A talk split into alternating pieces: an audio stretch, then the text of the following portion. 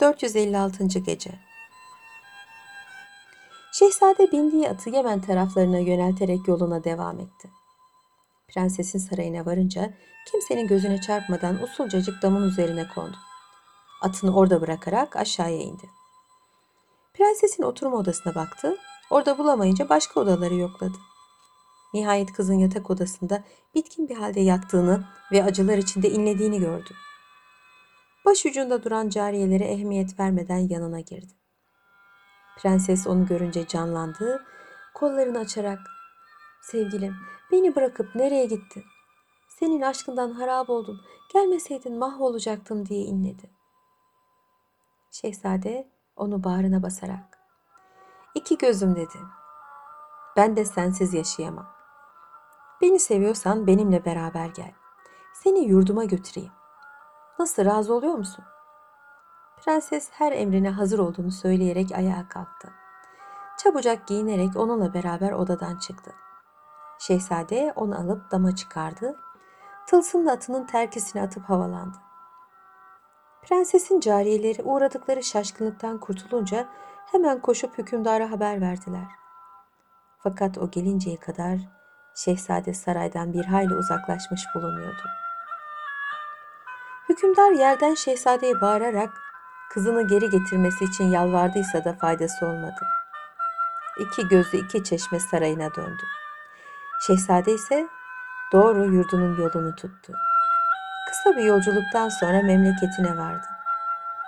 Yemen prensesine ailesinin büyüklüğünü ve ülkelerinin zenginliğini göstermek için onu babasının cennetten has bir parça olan o bahçesine götürdü. Orada kızı köşkün en güzel odalarından birine sokarak ben şimdi senin için bir saray hazırlatmaya gideceğim. Adamın buraya gelinceye kadar sakın bir yere kımıldanma dedi. Buna çok sevinen prenses ne isterseniz yapın diye karşılık verdi. Sabah oluyordu. Şehrazat burada masalını ara vermek zorunda kaldı. Ertesi akşamda bıraktığı yerden alıp tekrar şöylece anlatmaya başladı. 457. Gece Şehzade tılsımlı atını orada bırakarak şehre girdi. Babasının yanına çıkarak elini öptü. Af diledikten sonra babacım dedi. Sevdiğim Yemen hükümdarının kızını alıp getirdim. Şimdi has bahçenizin köşkündedir. Onu güzel bir törenle karşılamanızı istiyorum. Padişah oğlunun bu isteğini iyi karşıladı. Hemen şehrin donatılması için emirler verdi. Çok güzel bir tahterevan hazırlatarak birçok devlet adamları ve muhafızlarla beraber şehir dışında bulunan has bahçesine yolladı. Şehzade de resmi elbisesini giyerek onlara katıldı. Şehzade bahçeye varınca yanında gelenleri bahçe kapısının önünde bırakıp köşkün odasına girdi. Fakat prenses orada bulamadı. Canı sıkılmıştı, başka bir odaya geçmiştir diye köşkün bir tarafını aradı. Ama bulamadı. O zaman köşkün avlusuna bıraktığı tılsımlı at geldi aklına. Onun da yerinde yerler estiğini görünce kendi kendine kız ata binip kaçtı. Fakat o atı nasıl kullanacağını bilmiyor ki. Herhalde babamın darılttığı adam gelip hem atını hem de kızı alıp gitti diye düşündü. Bahçıvana sordu oralarda kimsenin dolaşıp dolaşmadığını. Bahçıvan da yabancı kimse girmedi. Yalnız bir aralık atın sahibi geldi. Bazı şifalı otlar toplayacağını söyleyerek bahçeye girdi cevabını verince Şehzade tahmininde yanılmadığını anladı. Yine sabah oluyordu.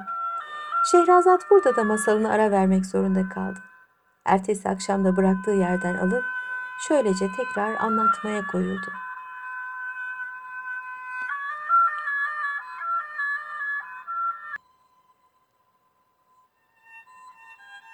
...458. Gece Şehzade Yemen prensesini köşkte bırakıp gittikten sonra tahta atı yapan adam bazı şifalı otlar toplamak için has bahçeye gelmişti.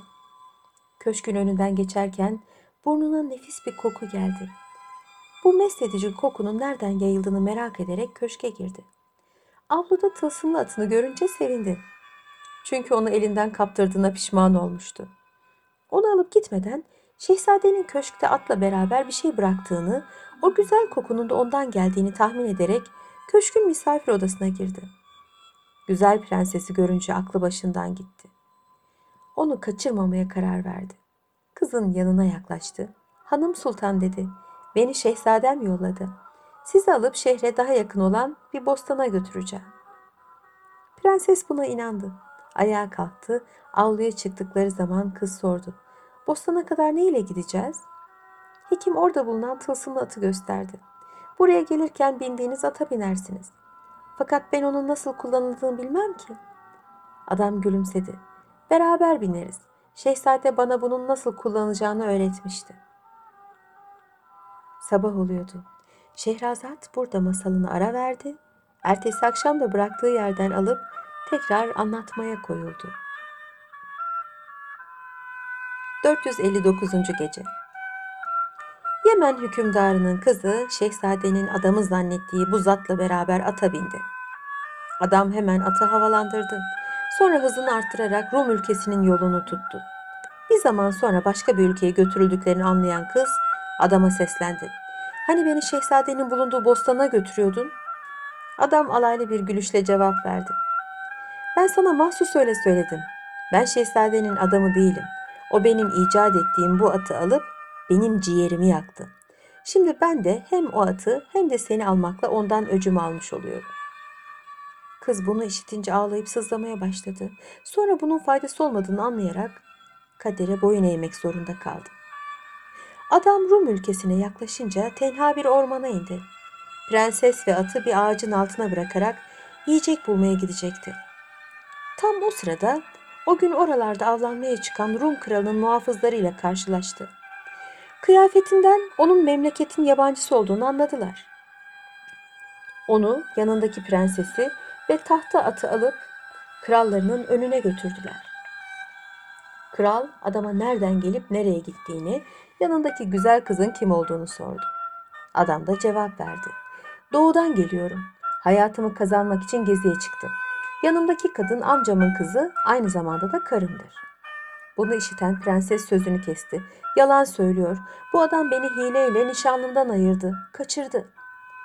Rum kralı bunu işitince bir adamın yüzüne bir de prensesin yüzüne baktı. Aralarında büyük yaş farkı göze çarpıyordu. Üstelik adam ne kadar çirkinse kız da o derece güzeldi. Rum kralı yalan söylediği için adama bir güzel sopa attırarak hapse yolladı.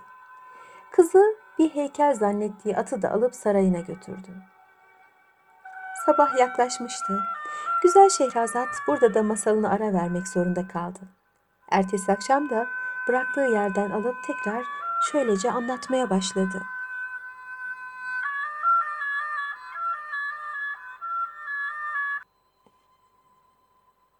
...460. Gece Biz gelelim şehzadeye. Zavallı genç sevgilisini ve atını bulamayınca... ...hekim kılığına girerek şehir şehir dolaşmaya... ...ve prensesi aramaya başladı. Önce Yemen'e gitti. Orada prensesi bulamayınca Rum ülkesine geçti.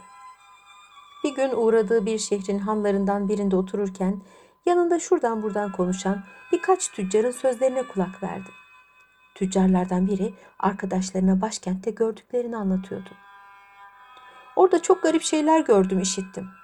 Hele son zamanlarda bir şey oldu ki herkesin ağzında bu laf.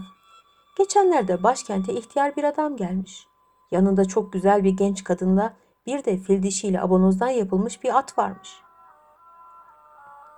Kral bunlara avdayken rastlamış.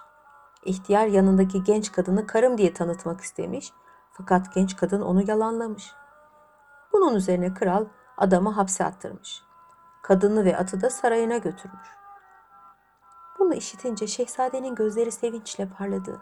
Tüccarın yanına yaklaşıp onu kuşkulandırmadan söylediği şehrin neresi olduğunu öğrendi ve hemen o gün o tarafa giden bir kervana katıldı. Rum kralının bulunduğu şehrin kapısına geldikleri vakit orada bekleyen muhafızlar yabancı gördükleri için onu tuttular ve ertesi gün kralın yanına çıkarmak üzere hapishaneye götürdüler. Sabah oluyordu. Şehrazat burada masalını ara verdi. Ertesi akşam da bıraktığı yerden alıp şöylece tekrar anlatmaya başladı.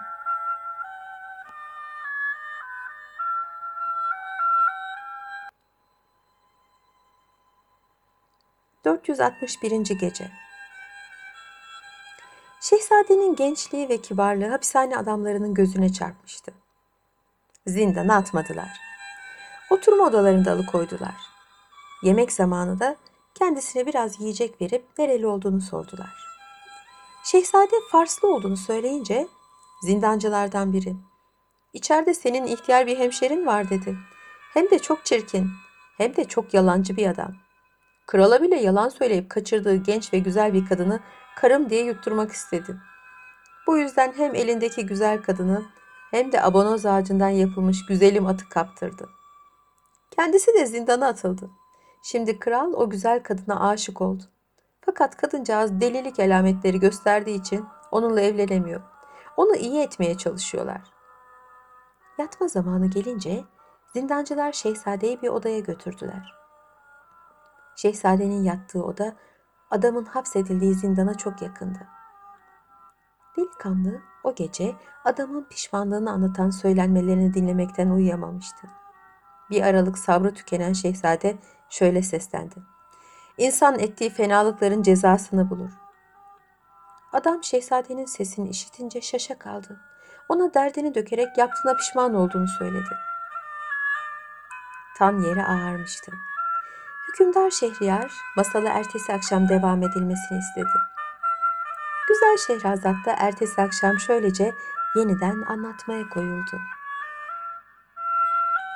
462. Gece Zindancılar ertesi gün şehzadeyi muhafızlara teslim ettiler. Onlar da krallarının karşısına çıkardı. Kral şehzadeye nereden geldiğini, ne iş yaptığını sordu. Şehzade, ben Fars diyarından geliyorum. Hekimim. Her hastalığı iyi ederim. Buralarda çalışmak için geldim cevabını verince kral çok memnun oldu. Ona delilik alametleri gösteren güzel kadının hikayesini anlattı ve onu kaçırmak isteyen adamdan nasıl kurtardığını söyledi. Sonra da adam zindanda yatıyor, kız da sarayındadır. Yanlarında getirdikleri atı da ayrı bir odaya koydum. Şimdi senden isteğim şudur. Şu kızı iyi et. Şayet bunu başarabilirsen benden ne dilersen vereceğim dedi. Şehzade atın ne halde olduğunu anlamak ve ona göre bir kaçma planı hazırlamak için Rum kralına şu teklifte bulundu. Söylediğiniz kızı iyi edeceğime inanın vardır. Yalnız önce o atı görmeliyim. Olur ki onun hastalığıyla bir ilişiği bulunur. Kral bunu olmaz demedi.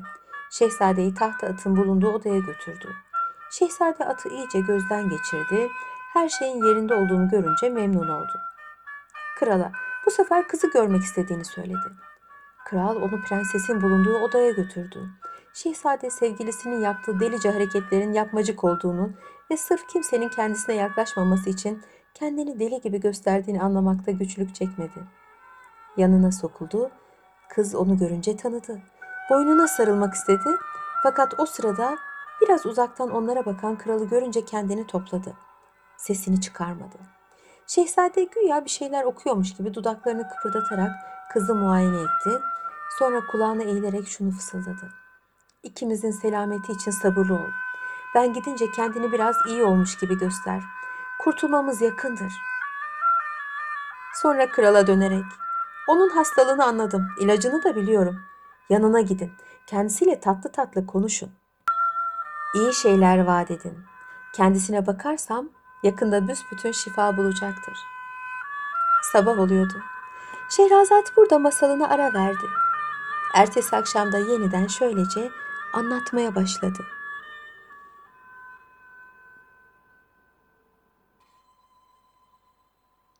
...463. Gece Kral bu müjdeye pek sevindi.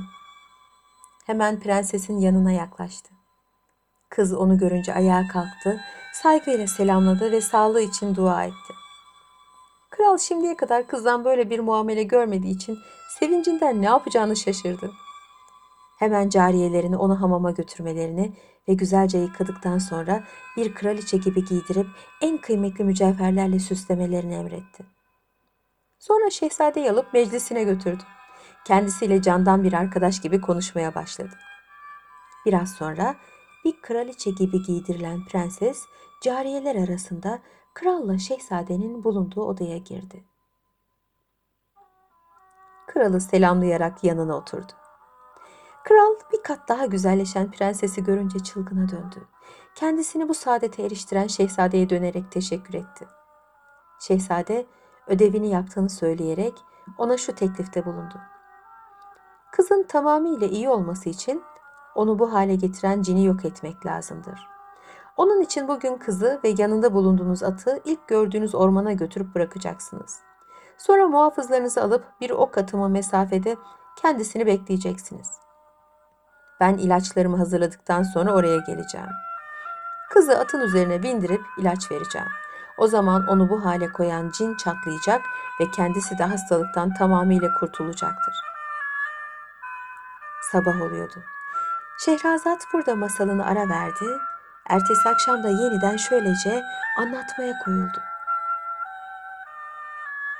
464. Gece Kral şehzadenin teklifini kabul etti. Lazım gelen hazırlığı bitirdikten sonra tahta atı ve prensesi alıp ormana götürdü. Onları ilk gördüğü yerde bırakarak muhafızlarıyla birlikte geriye çekildi ve sabırsızlıkla işin sonunu beklemeye başladı. Biraz sonra şehzade geldi. Atın havalanma düğmelerini yokladı. Yerli yerinde olduklarını görünce önce prensesi ata bindirdi. Sonra kendisi binerek atı havalandırdı. Bunu uzaktan seyreden kralla adamları önce bunun cinin ölmesi için yapıldığını zannettiler. Fakat çok geçmeden şehzadenin kızla beraber büsbütün ortadan kaybolduklarını görünce şehzadeye bu fırsatı verdiklerine bin pişman oldular. Kral üzgün, öfkeli bir halde şehre döndü. Şehzade ise kısa bir yolculuktan sonra memleketine vardı. Geldiğini haber alan babası oğlunu sevinçle karşıladı. Oğlunun ve gelininin sağ salim dönüşleri şerefine bütün şehir, tüm şehir halkına da ziyafet çekti. Oğlunun sık sık kaybolmasına sebep olan uçan atı da parçalayıp yok etti. Sabah yaklaşmıştı. Hükümdar Şehriyar masalı ertesi akşam devam edilmesini istedi. Şehrazat da ertesi akşam şöylece anlatmaya başladı.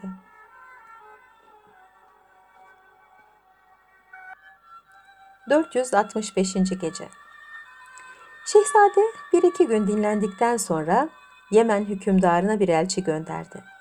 Kızının sağ olduğunu ve kendisiyle evlendiğini bildirdi. Elçi Yemen'e varıp kızı için hala yas tutan hükümdarın yanına çıktı. Kendisine Fars ülkesinden getirdiği hediyeleri sundu ve müjdeyi verdi. Yemen hükümdarı kızının sağ olduğuna çok sevindi.